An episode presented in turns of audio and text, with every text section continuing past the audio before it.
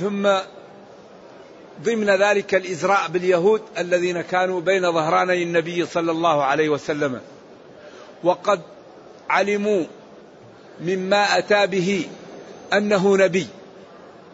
لأن ما ذكر عن جالوت وطالوت وما ذكر عن الألواح وما ذكر عن السكينة هذه التفاصيل يستحيل أن يعرفها إلا إنسان دارس والله إنسان ينزل عليه الوحي وهو ما كان يقرأ ولا يكتب. إذا هذا فيه عندهم في في قول بليغ لليهود في نفوسهم. إذا أنتم كذبة وتعلمون أنه ما كان يقرأ. ولذلك قال وما كنت تتلو من قبله من كتاب ولا تخطه إذا لارتاب المبطلون. وما كنت لديهم إذ يلقون أقلامهم. وما كنت لديهم. إذا أنتم تعلمون في قرارة أنفسكم أنه رسول. لذلك هذا الكتاب يستحيل أن يقاوم. ما يمكن يقاوم أبدا. إذا يقول هنا ومثل الذين ينفقون أموالهم في سبيل الله. كمثل حبة الأسلوب فيه احتباك. يعني ومثل نفقة الذين ينفقون أموالهم ك يعني نتيجة من زرع حبة في محل خصب. يعني فهنا حذف وفي الثاني حذف. فالحبة دلت على الزارع ومثل الذين ينفقون دلت على الإنفاق. إذا هناك منفق ومنفق وهناك مزروع وزارع. وهذه الأمثال تجعل الخفية جليا حتى لا يبقى عند الإنسان أي شيء من الإشكالات. يبقى على بصيرة من أمره. ونفقة الذين ينفقون أموالهم في سبيل الله كنتيجة زراعة في محل خصب من زارع جيد يعرف الوقت الجيد ويعرف الماء الجيد ويعرف التربة الجيدة وخبير ويعرف البذر الجيد وكل الأمور مكتملة فالزراعة حتما تكون غلتها إيش؟ جيدة. كذلك وهنا يأخذ المنفعة كاملة وهنا يأخذ الأجر كاملا كما أن الزارع إذا كانت الأرض طيبة والماء طيب والبذر طيب والفصل فصل الزراعة جيد في الغالب يعني أكثر من 90% تكون الزراعة إيش؟ جيدة. إذا ومثل الذين ينفقون أموالهم في سبيل الله أي في طريق مرضاة الله ينفقون والإنفاق هذا من أصعب شيء على النفوس. الإنفاق. سبحان الله لأن الله لما ضمن الرزق للخلق جعل قلوبهم تحب المال. والناس إذا لم يكن بينها التبادل في الأموال ضاعت. والله لما خلق الخلق خلق بعض الناس مرزوق وخلق بعض الناس إيش؟ محروم. بعض الناس دائما الله يرزقه بعض الناس يبتليها الله. كل ما تحرك لا يجد شيئا. ولذلك يقول الشافعي وإذا سمعت بأن محروما أتى ماء ليشربه فغاض فحققي وإذا سمعت بأن مجدودا أتى عودا فأثمر في يديه فصدقي. ومن الدليل على القضاء وكونه بؤس اللبيب وطيب عيش الأحمق.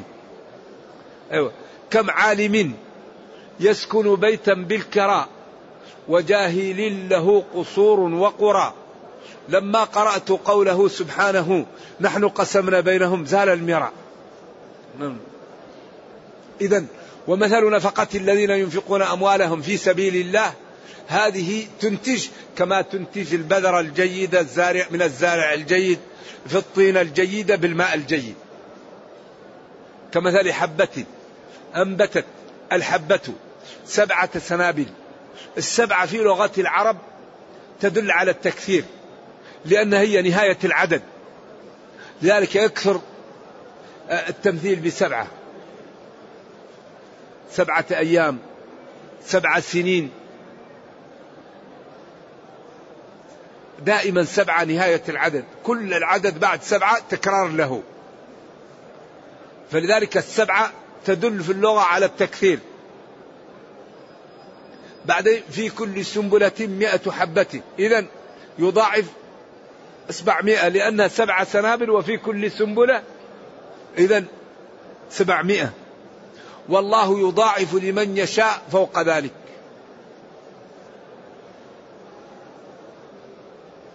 إذا قال في سبيل الله. ما هو ليقال جواد؟ ما هو ليأخذ أكثر؟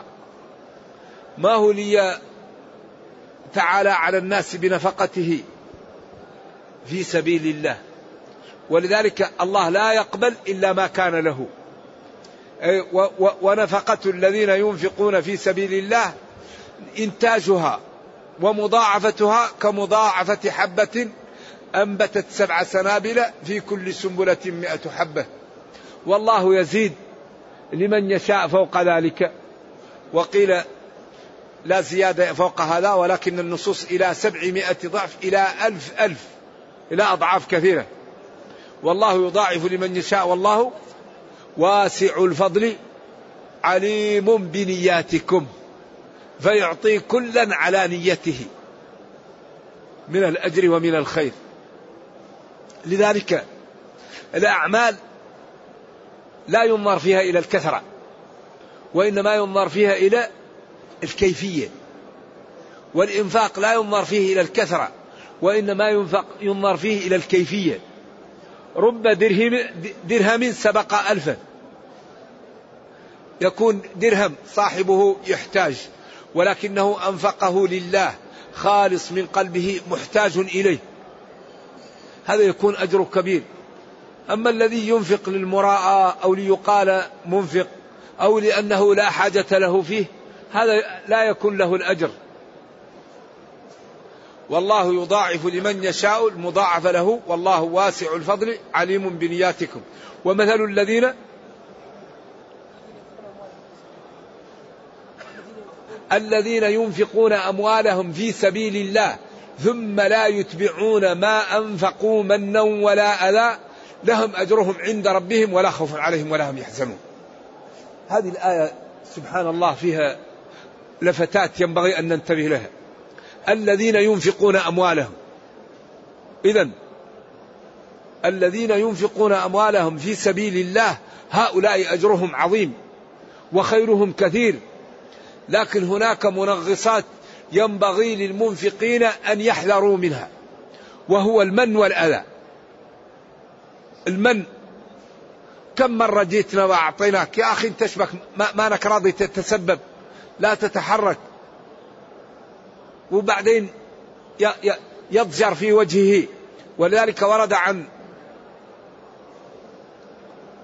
زيد أنه قال زيد بن أسلم أنه قال إذا أعطيت للرجل وكنت ترى أنك إذا سلمت عليه تثقل عليه لا تسلم عليه. حتى لا يكون هذا فيه نوع من إيش؟ من المن. إذا كانت لك مكرم يعني أكرمت رجلا أو تصدقت عليه أو أعطيته شيئا أو أحسنت إليه ورأيت أنك إذا سلمت عليه ترى في وجهه الكراهية لا تسلم عليه حتى لا يكون ذلك إيش؟ في من؟ ولذلك النعم ينبغي أن تسقى. والذين ينفقون أموالهم في سبيل الله هذه الأموال ينبغي أن يحافظوا عليها فلا يأذوا صاحبها ولا يمنوا عليه. ويتعهدوا بالرفق وبالإحسان حتى يبقى الإحسان نابت. أما إذا نبت الإحسان وبعدين أسأت عليه أو تعاليت عليه بما أعطيته أو أذيته هذا يكون كمن ي... إيش؟ ينزع هذا. ولذلك الشاعر الذي يقول علي لعمر نعمة بعد نعمة. علي لعمر نعمة بعد نعمة. لوالده ليست بذات عقارب. هذه النعمة قبلها نعمة ومسقية بنعمة ولا فيها من لأن المن مثل العقرب. يؤذي القلب ويلسع النفس. ولذلك لا ينبغي لأهل المروءات أن يعطوا شيء يريد الاستكثار به. يعطوا شيء لله. ولا تمنن تستكثر تعطي لتأخذ أكثر مما أعطيت. لا ينبغي وإنما ينبغي لصاحب المروءة أن يعطي لله وإذا أعطى ينساه. ولذلك اثنتان لا تذكرهما أبدا. إحسانك على الناس وإساءة الناس عليك. فأصحاب المروءات يرتفعون بذلك. ولذلك قال الله جل وعلا لنبيه وإما تعرضن عنهم ابتغاء رحمة من ربك ترجوها؟ فقل لهم قولا ميسورا. إذا جاءك الإنسان ولم يكن عندك ما تعطيه فرده ردا جميل قل له أنا أشكر لك على ثقتك بي والآن الحال لا يسمح وفي أول وقت سنحت الفرصة إن شاء الله سأسد لك الحاجة. قال الله لنبيه وإما تعرضن عنهم ابتغاء رحمة من ربك ترجوها. لا تك ما فيه غنائم وما فيه مال وما فيه خراج والحال صعب ويأتوك الناس يريدون الحاجة فقل إن شاء الله إن جاءت الغزوة إن جاءت الغنائم إن جاءت الصدقات نعطيكم. ولذلك قال الشاعر إلا تكن ورق يوما أجود بها للسائلين فإني لين العود. لا يعدم السائلون الخير من خلقي إما نوالي وإما حسن مردودي نعم. فإما أن نعطي أو نرد ردا جميلا. لأن من أكبر النعمة على المسلم أن يكون يأتوه الناس يريد يريد حاجاتهم أن يكون يقضي حاجات الناس. هذه أكبر نعمة على المسلم أن يجعله الله بابا لسد حوائج المسلمين. فإذا أكرمه الله وجعله باب لسد حوائج المسلمين وأعطاه المقدرة يضيع ذلك بالمن هذا هذا نوع من السفه ونوع من عدم الفهم. إذا الذين ينفقون أموالهم ينفقونها يصرفونها في سبيل الله. ولذلك لا يوجد شيء أنفع من إيش؟ من الكرم. تستر بالسخاء من كل عيب فإن العيب يستره السخاء ولا يوجد داء أدوأ من البخل وأي داء أدوأ من البخل ومن يوق شح نفسه فأولئك هم المفلحون. وأحضرت الأنفس الشح. لذلك كان صلى الله عليه وسلم أكرم الناس. ما ما سئل شيء وقال لا. كل ما يسأل يعطي. حتى قال للناس أنتم إذا سألتم أنا لا أريد أن نمنع. وإذا أخذتم لا تستحقوا لا يحل لكم. أما إذا سألتموني فأنا أعطيكم. ولذا قال والله للفقر أخشى عليكم ولكن أخشى عليكم إيش؟ أن تفتح عليكم فتنافسوها. ذلك ينبغي للمسلم أن يكون عفيفا. وأن يكون يطلب المال بما لا بالمروءة. أولا يعرف أن الرزق يذهب ويبحث عنك كما أنت تبحث عنه. إذا ولذلك اتقوا الله وأجملوا في الطلب. لن تموت نفس حتى تكتسب رزقها وأجلها. فينبغي للمسلم أن لا يبحث عن رزقه من طريق حرام.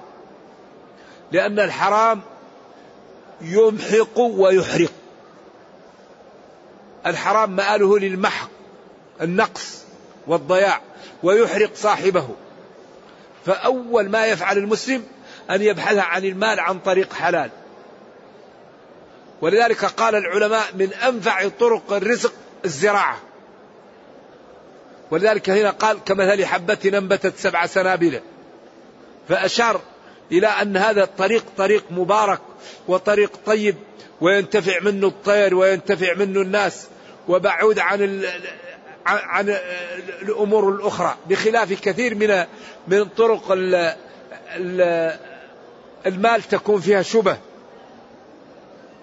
ولكن الفقهاء قالوا إذا احتاج الإنسان التكسب بالشبه أفضل من تكفف الناس. أيوة قال العلماء الإنسان إذا احتاج وأصبح محتاجا كون أنه يتكسب بشيء فيه شبهة ما هو حرام. لكن فيه شبه أفضل من أن يتكفف الناس. أيوة ولذلك ينبغي للمسلم أن يكون بصير بالطرق التي يغني بها نفسه ويغني بها من يعول لأن المسلم القوي خير وأحب إلى الله من المؤمن الضعيف. وعمر لما رأى شابا جالسا في المسجد وقت العمل ونهره وكان الفقهاء يقولون الذي يجلس في المسجد وقت العمل فقد ألحف في السؤال. أيوة وقت العمل الذي يأتي ويجلس في المسجد هذا ألحف في السؤال. لأن هذا وقت العمل وقت الاكتساب. أنت جالس لماذا؟ و و والعمل هو عبادة. العمل عبادة. فقالوا من ينفق على هذا الشاب؟ قالوا أخوه. قال أخوه خير منه. فلذلك ينبغي للمسلم أن يشتغل وأن يتسبب فإذا تسبب وأنفق على الرميلات وعلى الأيتام وأصلح ذات البين لأن الإنسان إذا كان عنده مال لا يترك اثنين من المسلمين يختصمون لأن أغلب الاختصام على المال. فإذا كان عندك مال وكل ما تشاكل اثنين قال خذ وخذ خلاص كل واحد يسكت ويرضى. لذلك إصلاح ذات البين عجيب وأغلب المشاكل بين المسلمين في نقطتين. ما هما؟ النقطتان اللتان تأتي بهم منهما المشاكل المال والجاه. كل مشكلة سببها مال وجاه تأملوا الآن في المشاكل التي تقع بين الناس. لا بد مال وجاه لذلك إذا كل واحد تغاضى عن بعض ماله تأتي الألفة بين المسلمين. إذا كان كل واحد يريد حقه كاملا جاءت النفرة وجاءت إيش؟ القطيعة والمشاكل. ولذلك رساء حديث الترمذي الذي شرحه الحافظ بن رجب رحمه الله جدير بأن يقرأ ما ذئبان جائعان أرسلا في غنم بأفسد لها من حب المرء للشرف والمال لدينه. محبة الإنسان للشرف والمال تضيع الدين وتفسده كما تفسد الذئاب الجياع قطيع الغنم. فإنها إذا رأته تقتله وبعدين تبدأ تأكل حتى تقتله جميعا.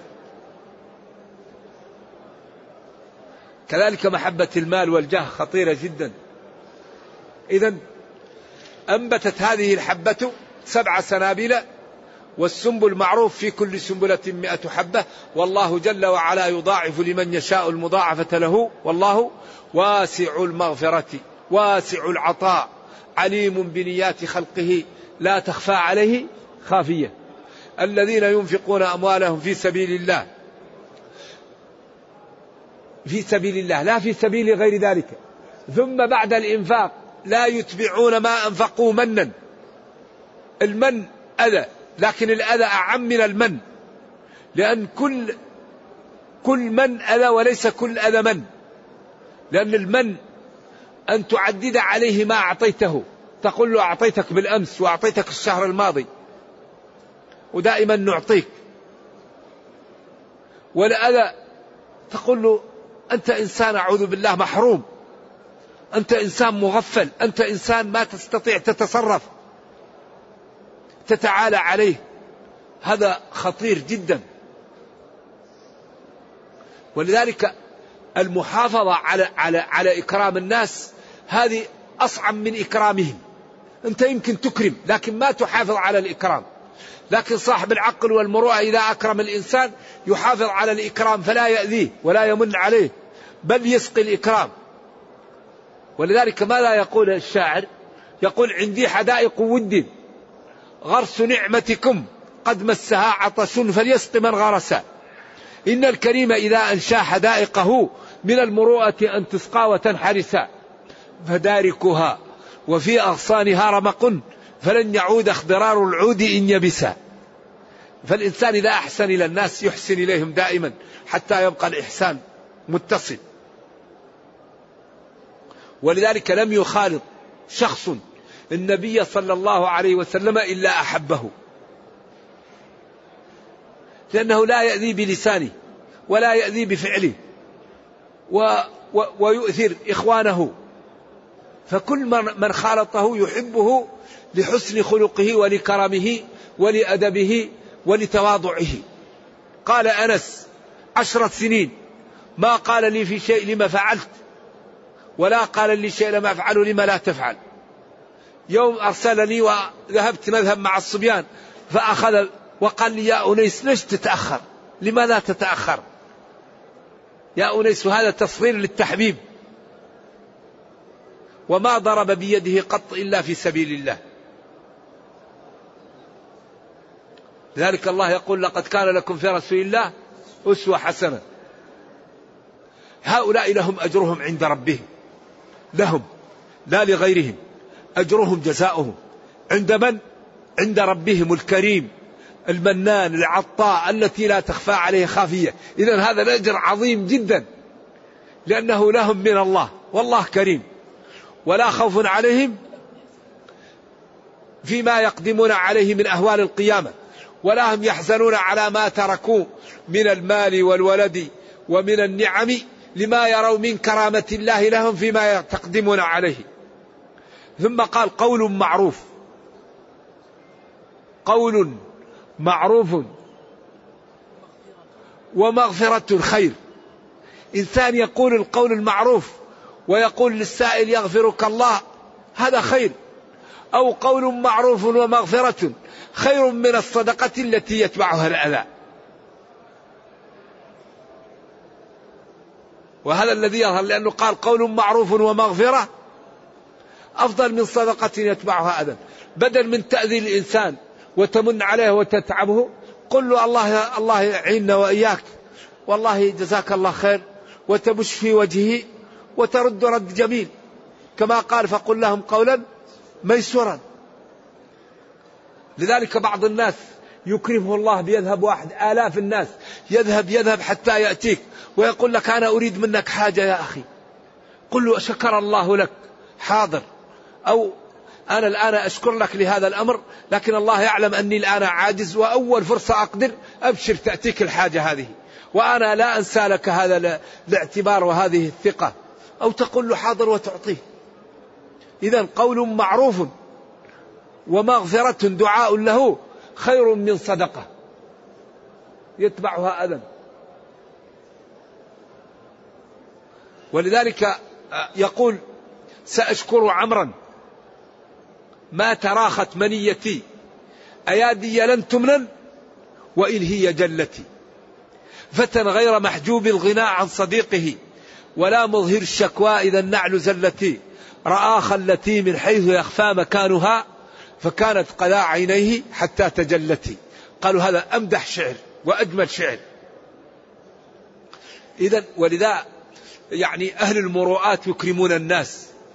وإذا جاءه الفقير وقال له أنا لا عندي وسبوا وشتموا يقول له جزاك الله خير. والله يا أخي أنا آسف أني ما عملت لك ما, ما استطعت إليه ولا يتطاول عليه. ولذلك قال العلماء كانوا الفقراء في مجلس عبد الله بن المبارك كأنهم كالملوك. كان عبد الله بن المبارك يكرم الفقراء فإذا جلسوا في مجلسه تراهم منشرحين متهللين يأخذون في, في كأنهم هم أصحاب المجلس. لما يرون من إكرام عبد الله لهم ولما يعمل لهم من الاحترام والحفاوة. نعم. إذا قول معروف ومغفرة ودعاء خير من صدقة يتبعها أذى والله جل وعلا غني عن خلقه حميد كثير المحمدة والشكر لمن عمل الخير. ولذا الحقيقة هذا الإنفاق فيه من المنافع ما لا يعلمه إلا الله. إن لم يكن فيه إلا ما يقع في قلب الفقير من الألم على الغني لكفى هذا. لأن الفقراء قلوبهم متألمة. هذا فقير ما عنده شيء وهذا غني. وهو أخوه ومسلم وجاره وقد تكون بينهم قرابة. كيف ما يعطيه؟ فلذلك من أنفع شيء في, في, في الإعطاء أنه ينزع الكراهية. يأتي بالمودة يأتي بالألفة. فإذا جاءت المحبة والمودة